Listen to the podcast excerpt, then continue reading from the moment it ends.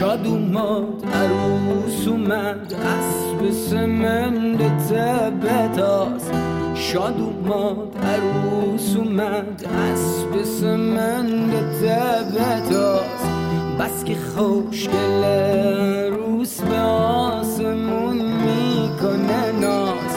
سرنا بود و پول ببین با چه نشاد کرده ساز. سر کنار برند و ماد میخه نار بزنه. سیب سرخ نار سرخ به دومنه یار بزنه. سر را کنار برند و ماد میخه نار بزنه. سیب سرخ نار سرخ به دومنه یار بزنه.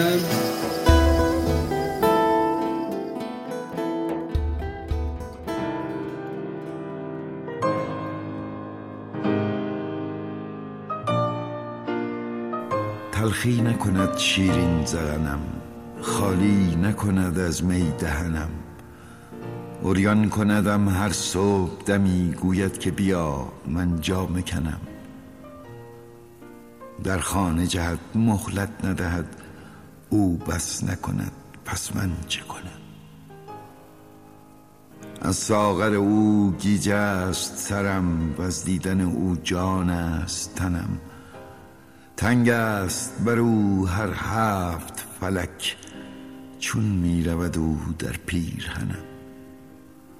از شیره او من شیر دلم در عربده شیرین سخنم. می گفت که تو در چنگ منی من ساختمت چونت نزنم. من چنگ تو هم زخم بزنی زخم نزنی من تن تننم. حاصل تو ز من دل بر نکنی دل نیست مرا من خود چکنم. حالا که کار تو شده پر از نیرنگ و ریا حالا که دل تو شده فرسنگا دور از خدا به من نگو دوست دارم. باورم نمیشه. نگو فقط تو رو دارم که باورم نمیشه. من برادرام بیشتر حالت توپ فوتبال داشتیم. پاسکاری می‌شد بین خانواده پدر و مادر چون در مرحله طلاق پدر مادرم بود. اون رابطه ای که تو با اسبت رقص داشتی. اومدم دهن اینو باز کردم دستمو کردم. خیلی حلقش؟ حلقش این سالو رو که کندم از دهنش. انداختم پایین. باور کنید حس کردم این چشمش خندید. حزنی که در صدای شما هست که خیلی منحصر به فرد در واقع صدای شما از این نظر. مال همون دوره بچگی و. افسردگی و اصلا زندگی کودکی تو. من ترانه رو نمی‌خونم. ترانه منو می‌خونه. حالا که دل تو شده فرسنگا دور از خدا. به من نگو دوست دارم که باورم نمیشه. نگو فقط تو رو دارم که باورم نمیشه. در 15 بهمن 1329 در منزلی در خیابان تخت جمشید تهران پسری به دنیا اومد که با اصرار یکی از عمه هاش اسمش گذاشتن داریوش. همه چیز دلالت بر این می‌کرد که قرار این داریوش یک زندگی سرخوش کودکی جالبی داشته باشه مثل هر کودکی دیگه. بله. ولی زندگی شما دقیقا اینطور نشد. دقیقا اینطور شاید نشد. آها. بله. چه بود مشکلتون در دوران کودکی؟ بیشتر از همه. مشکل برمیگرده اون مسئله خانواده. خانواده و روابط خانواده و تصمیم گیری هایی که خانواده ها دخالت می‌کنن تو روابط زندگی یک زن و شوهر و محاصرش می‌کنن و در واقع باعث جدایی میشن. و این ضربه رو من فکر می‌کنم اونجا از همون هدیه هدیه بسیار گرانبهایی که تمام طول زندگیم با هم حمل کردم و خانواده در واقع به من دادن. و یه چیز دیگه هم که بود تا 6 7 سالگی شما اصلا زندگیتون یک جا ساکن انگار نبودین. همش بین میانه و تهران در رفت آمد بودین. و این هم سبب شد که یک چیز باثباتی خانواده باثباتی تشکیل ندین در واقع از همون اول. همیشه میگم من هم. برادرام بیشتر حالت توپ فوتبال داشتیم. پاسکاری می‌شد بین خانواده پدر و مادر و چون در مرحله طلاق پدر مادرم بود که حتی من هیچ موقع پدر مادرم رو با هم دیگه ندیدم. تصمیم خانواده گرفته شد اینا جدا بشن. نتیجتا عین تقسیم کردن اموال باید انجام بشه خب بچه هم باید تقسیم بشن. پدر مادر قبول نمی کردن خانواده پدر می‌خواست با مادر زندگی کنم مادر می‌خواست نتیجتا با همه اینها با اینکه خانواده به روابط خیلی سردی بود بین پدر مادر که منجر به جدایی شد ولی هیچ وقت شاهد دعوا و مرافعه و اینا نبودین تو خانواده. اصلا. اصلا ندیدم یعنی به چشم بروز می‌کردین وضعیت خانوادگیتون. سکوت؟ بین پدر مادر؟ بله بین پدر مادر خب رابطه ای چون نبود. من چیزی نمی‌دیدم فقط اون پچ پچ های دوتا خانواده رو میشنیدم و پنهانکاری و کسی نفهمه بچه هم نفهمن. و هیچ موقع ندیدم که پدر مادر روبروی هم دیگه وایستن با هم دیگه جر و بحثی بکنن. البته من باید تشکر کنم از شما برای اینکه شما کتاب خاطراتی که منتشر نشده و قرار به زودی هم منتشر نشه و روش دارین کار می‌کنین در اختیار من گذاشتین که من بتونم بیشتر به حال بدونم شرح زندگیتون رو اینم بر اساس سالهای منم بر اساس هموناست ولی به هر حال ظاهرا شما میگین که زمانی که خواهر اولتون بله. گیتی بله. در سن 6 سالگی فکر کنم بله. فوت کرد و اون اصلا روحیه و رفتار پدرتون عوض کرد طوری که چون اون محبوبش بود طوری که دیگه انگار که بقیه بچه‌هاش خیلی مهم نیستن. این همچین چیزی رو من تصور می‌کنم در پدرم اتفاق افتاد. با بودن من من یک سالم بوده که گیتی خواهر اولم فوت می‌کنه. اونم 6 6 7 سالش بوده. بعد من فکر کردم خب اتفاقی که برای خانواده افتاد زمان جدایی پیش میاد.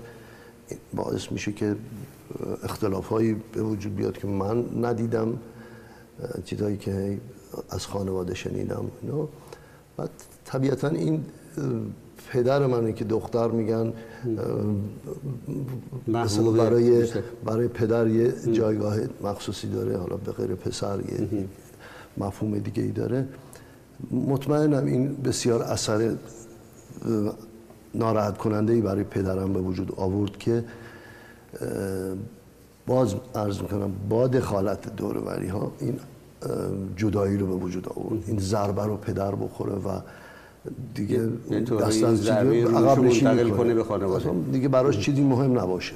حالا شما میگین که بعد از اینکه پدر مادرتون جدا شدین شما میگین که این جدایی جدایی خانواده در واقع کودکی مرا هم به گور کرد. خانواده زیاد جدا میشن پدر مادرها خیلی جدا میشن. ولی چرا اینقدر برای شما سنگین بود تا جایی که اصلا کودکین رو نابود شده حس می‌کنین در اثر این جدایی خب این از نظر روانی قضیه طبیعتا یه کودک 6 ساله موقعی که با این حوادث روبرو میشه طبیعتا ضربه رو خورده. طبیعتا افسردگی براش پیش میاد. طبیعتا کمبودهای عاطفی داره. طبیعتا می‌بینه در جامعه موقعی که مثلا زمانی که میرم مدرسه می‌بینم پدر مادر میاد دنبال بچه ها این کمبودها رو دقیقا باعث رشد ناراحتی هایی میشه که ریشه از همونجا در منم به وجود میاد. حالا شما وقتی پدر مادرتون جدا شدن در واقع جدایی فقط پدر مادر نبود. جدایی تو خواهر برادرات هم بله. بود. یعنی اینکه برای شما خواهر خواهر و برادرات پیش مادرتون بودن بله. و شما رفتین پیش پدرتون در دهی در میانه بله. که اونجا خون پدرتون مالک بود ده داشت و اونجا زندگی می‌کردین بله. و اونجا تنها بودین در واقع چون اون مهربانی و عطوفت پدر هم شامل حالت نمی‌شد در واقع خودت بودی اونجا بله دقیقا در اون دهات دهاتی که پدر داشتن مدتی اونجا با بچه های دهاتی و در خاک و طویله و چشمه و گوسفند و رمو و خرمن و همه اینا زندگی من تو دوره پنج شیش سالگی تا تقریبا هفت سالگی یه دنیای رویایی در یه فضای آرامش و عشق و سادگی و صداقت و همه این چیزهایی که مردم دهات داشتن بودش و زندگی بسیار شیرینی بود. آره. حالا مخصوصا اون رابطه ای که تو با اسبت رقص داشتی. بله. من اسب لخت و سوار می شدم حتی می اومدم از طویله که باعث یه زیرپایی میذاشتم که برم سوار این اسب بشم. اسب خودشو میخوابون رابطه ای که با من و رخش به وجود اومده بود خودشو می‌شوند. بعد حتی سر در طویله در واقع کوتاه بود. برای اینکه من راحت کمرم خم نشه این درست دلا می‌شد. من بیام. بعد خب یالش رو می‌گرفتم به جای افساری که به اسب می‌زنن. دور تا دور دهات میگشتم. بعد این این من رو به صلاح سواری می‌داد به من. من سواری نمی‌کرد نمی‌گرفتم بله. ازش. او من رو همراهی می‌کرد که الان هم هستش تو برنامه هم میگم بچه رو با حیوانات آشنا کنیم. مخصوصا اسب. اسب بسیار باهوشه بسیار حالا داستان بعد میرم؟ سر چشمه. خب. چشمه حرکت بسیار خاطر انگیزی برای من بود. موقعی که سر چشمه به این ایوان بردم تشنه بود آب میخوردم. چشم ها معمولا زالو زیاده. بعد دیدم از دهان این داره خون میاد. بعد توجه کردم که داره رنج می‌بره داره اذیت میشه. اومدم این دهن اینو باز کردم دستمو کردم ته حلقش. حلقش. این سالو رو که کندم از دهنش انداختم پایین. باور کنید حس کردم این چشمش خندید. و حالت تشکر دوباره در راه برگشت. جواب پاداش این کارم بهم داد. حالا در همون ده بود که شما در واقع با موسیقی آشنا شدید. یعنی یه طوری موسیقی رفت تو ذهنتون و دیگه موند تا ابد باهاتون اونجا داستان اینه که شما موسیقی رو از طریق عاشق‌های که می عاشق‌های- بله. این توضیح بدین دقیقاً چه جوری بود که عاشقا بخشیه که من در خود میانه هستم در دهات خب بودن یه سری عاشقا می‌زدن. سه چهار نفر با هم دیگه می‌زدن و این منو اصلا محصول می‌کرد. منو می‌برد تو رویا می‌برد چه صدای زیبایی چه موضوع. تا اینکه در میانه من از رو دیوار بالا می‌رفتم از دیوار خانه چون اتاقای مهمانخانه یادتون باشه با ما که اینطوری بود. روی مبلهای مهمان همیشه ملافه مینداختن گرد و خاک نشه. ولی من می‌دونستم اونجا یه خبره. یه چیز گرانبهایی در اونجا هست. چرا که موقعی که در باز بود می‌رفتم می‌دیدم صفحه های بزرگ سی و دورهایی که با گرامافون و سوزنی بسیار کلوفتی اه، صداش در می اومد می‌رفتم اتاق صدا رو برای اینکه نشنون این گرامافون رو یاد گرفته بودم. صفحه های آرش مالالان بود. با ترکی آذری ها من این رابطه برقرار کردم که رشید بهبودوف بود. اینا رو ساعت ها در اون اتاق میشستم اتاق رو گوش می‌کردم و بعد باز از اون پنجره باز در رو نیمه باز میذاشتم که بیام برای روز بعد. ولی عاشق ها عاشق ها شبایی بودش که مثل پارتی های بزرگ ها بچه ها همیشه دور بودن از این مسائل. دور نگرم می داشتنشون. ما بالا پشت بود نگاه می‌کردم. عاشق ها پنج نفر شیش نفر وایستاده دارن همینطوری می نوازند و می‌خونن و یه دم دارن لذت می‌برن. مشروب خوریشون و حال کردن به قول معروف اصلی که دارن لذت می‌برن. من از اون بالا از اونها بیشتر لذت میبردم. لذتی که من میبردم من موسیقی رو اون موقع میبلیدم یعنی این چه حسیه که تو من داره منو داره به من داره انرژی میده.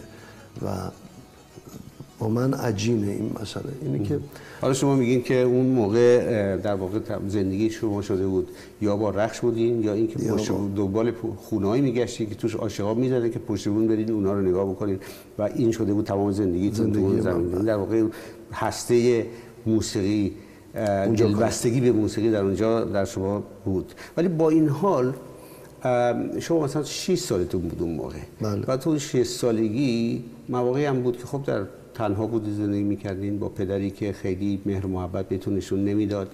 دور از بقیه خانواده دور از مادرتون خواهرتون برادرها و در 6 سالگی شما میگید افسرده می‌شدید. یعنی افسردگی داشتین تو اون موقع. یعنی چه کار می‌کردین که در حال فائق بیاین بر این افسردگیتون در اون موقع؟ من تمام طول زندگیم برای مقابله کردن با این مسکن روح و روان من یا موسیقی بود اون موقع یا در کنار رخش بودن بود یا بازی هایی بودش که با بچه های محله داشتم. ولی موسیقی در تمام طول زندگی من نقشه مسکن روح و روان من بوده. به من کمک کرده من سر پا باشم به من کمک کرده بتونم زندگی کنم. و در بدترین شرایط موسیقی منو نجات داده. شما فکر می‌کنین که این حزنی که در صدای شما هست که خیلی منحصر به فرد در واقع صدای شما از این نظر مال همون دوره بچگی و افسردگی و اصلا زندگی کودکیتونه که زیاد زندگی خیلی خوش آیندی نبوده براتون. صد درصد. اینو من مطمئنم. این همیشه میگم من ترانه رو نمی‌خونم. ترانه منو می‌خونه. نتیجتا این بستری که در کودکی برای من به وجود اومد این حالا آهنگ شاد هم که می‌کنم های دوستان میگن آهنگ شاد بخون. میگم این همه شاد دارم. من خب ریتمش تونده آره. صدا بعد می‌فهمم که نه منظورش اینه که شاد بخون. من اون شادی هم که اونا میگم بخونم باز این حزنه هستش. هستش بله. خب حالا شما درست زمانی که تو که گفتین توی ده داشتین دیگه برای خودتون یک روالی پیدا می‌کرد زندگی آرامیشی پیدا کرده بودین. اصلاحات ارزی میشه در ایران بله. همون انقلاب سفید. انقلاب سفید. و زمین های پدرتون رو می‌گیرن پدرتون بعد میره به تهران.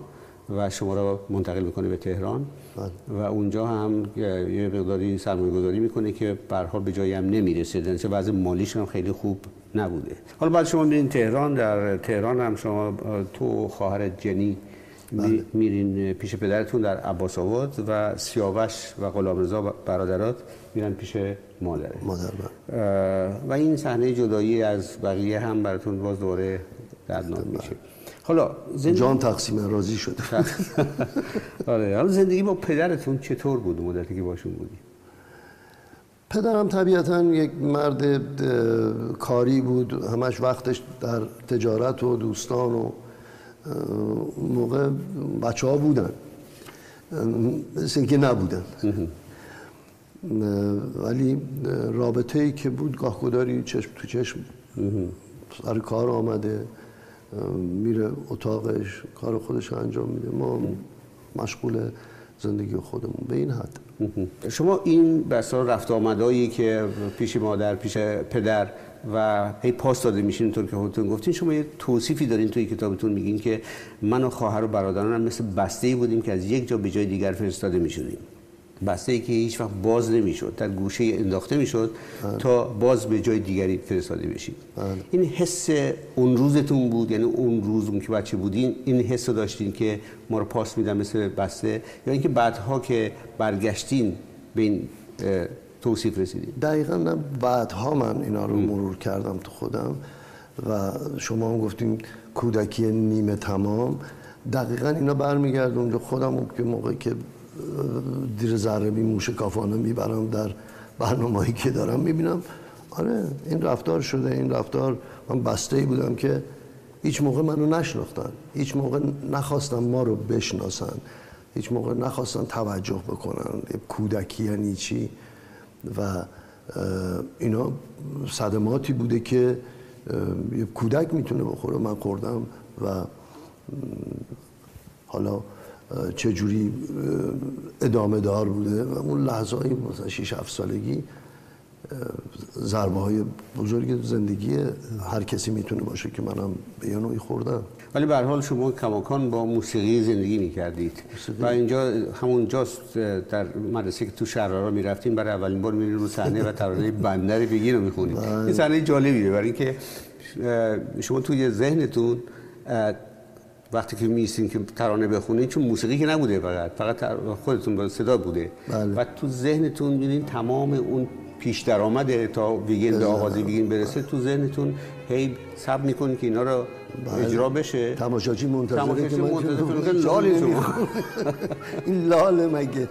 مگه همون من دارم به خودم رو مرور می‌کنم گام آهنگ از جای درست شروع کنم پیش درآمد رو دارم تو ذهنم می‌زنم بعد قسم خوردم خدایا دیگر من در اگر آیم دوباره بشکنه هر دو پایم.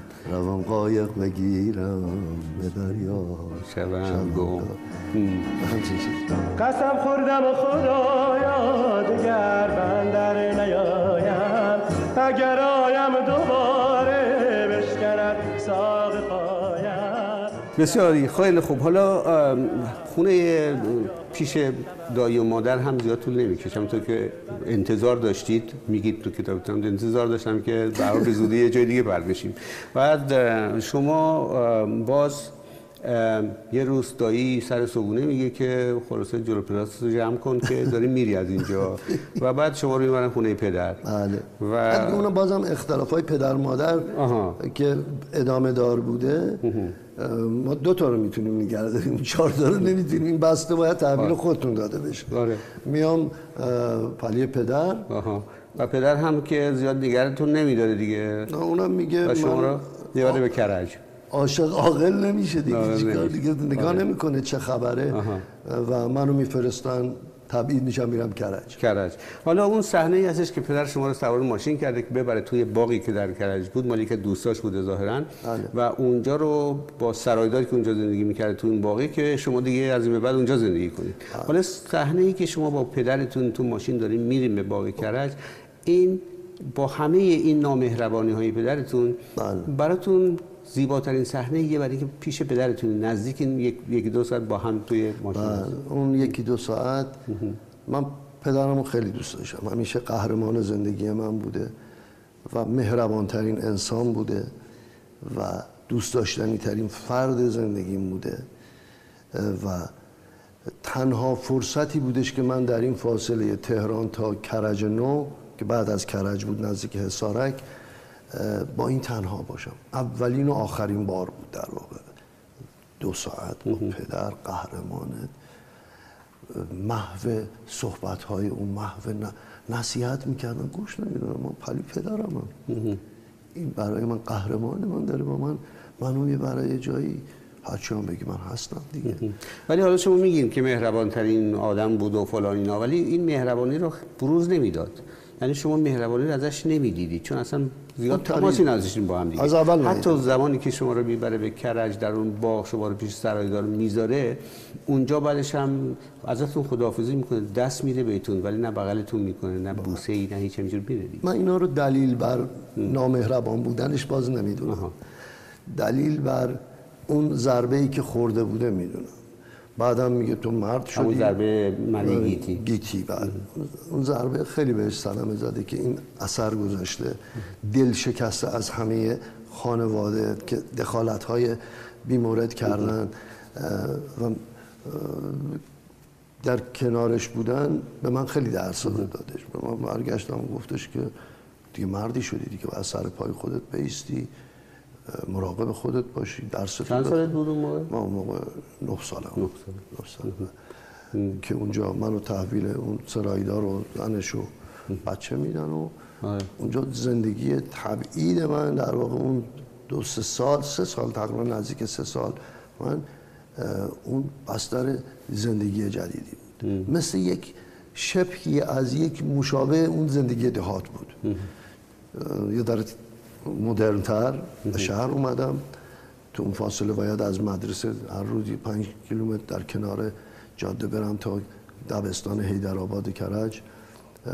برگردم بیام بشینم درسمو بخونم و زندگی تازه ایشون برف و سرما و سرما و برف و حالا مثلا توضیحات هم میدین که توی مدرسه هم که میرین همیشه چون به همین دلیل که باید پیاده می‌رفتین میومدین خیلی دیر می‌رسیدین و اغلب کتکتون می‌زنن چوب تک کف دستتون زخمی می‌شدین همیشه دیر همیشه دیر می‌رسن آره. ولی میگین که باز باز اینجا اینا این داستان زندگی کودکی شما شما خیلی سر مسئله کودکیتون تاکید دادید و خیلی حساس این سر این مسئله. انگار خیلی ضربه خوردین از بله.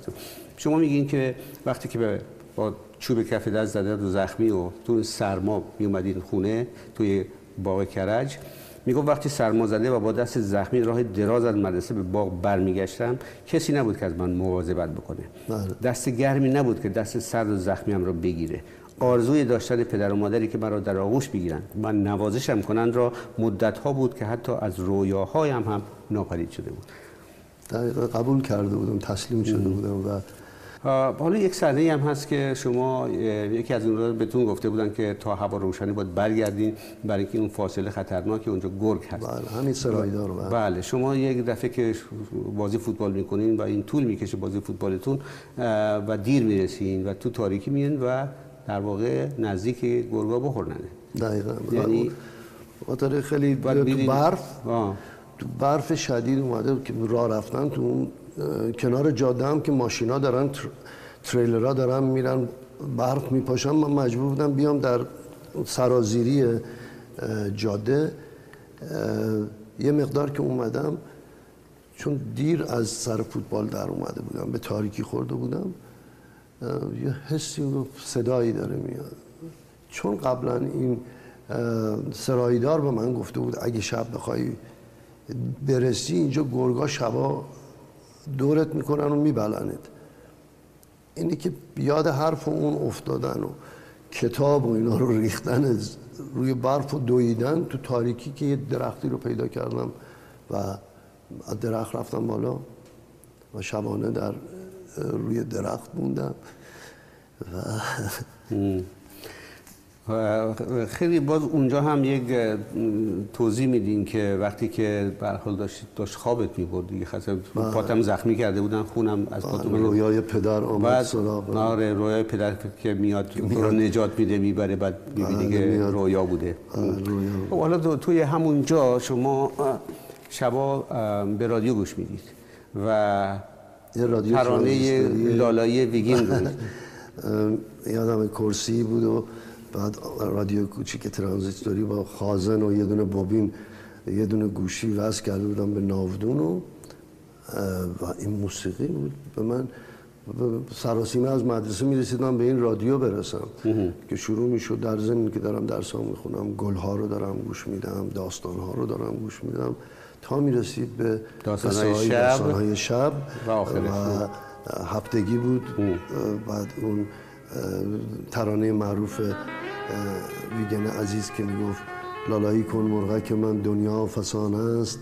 هر ناله شبگیر این گیتار محزون عشق هزاران کودک بی آشیانه است که من با این آهنگ خیلی رابطه و یعنی دقیقا خودم رو می‌دیدم اون کودک خودتی؟ بله. اون کودک بی آشیانه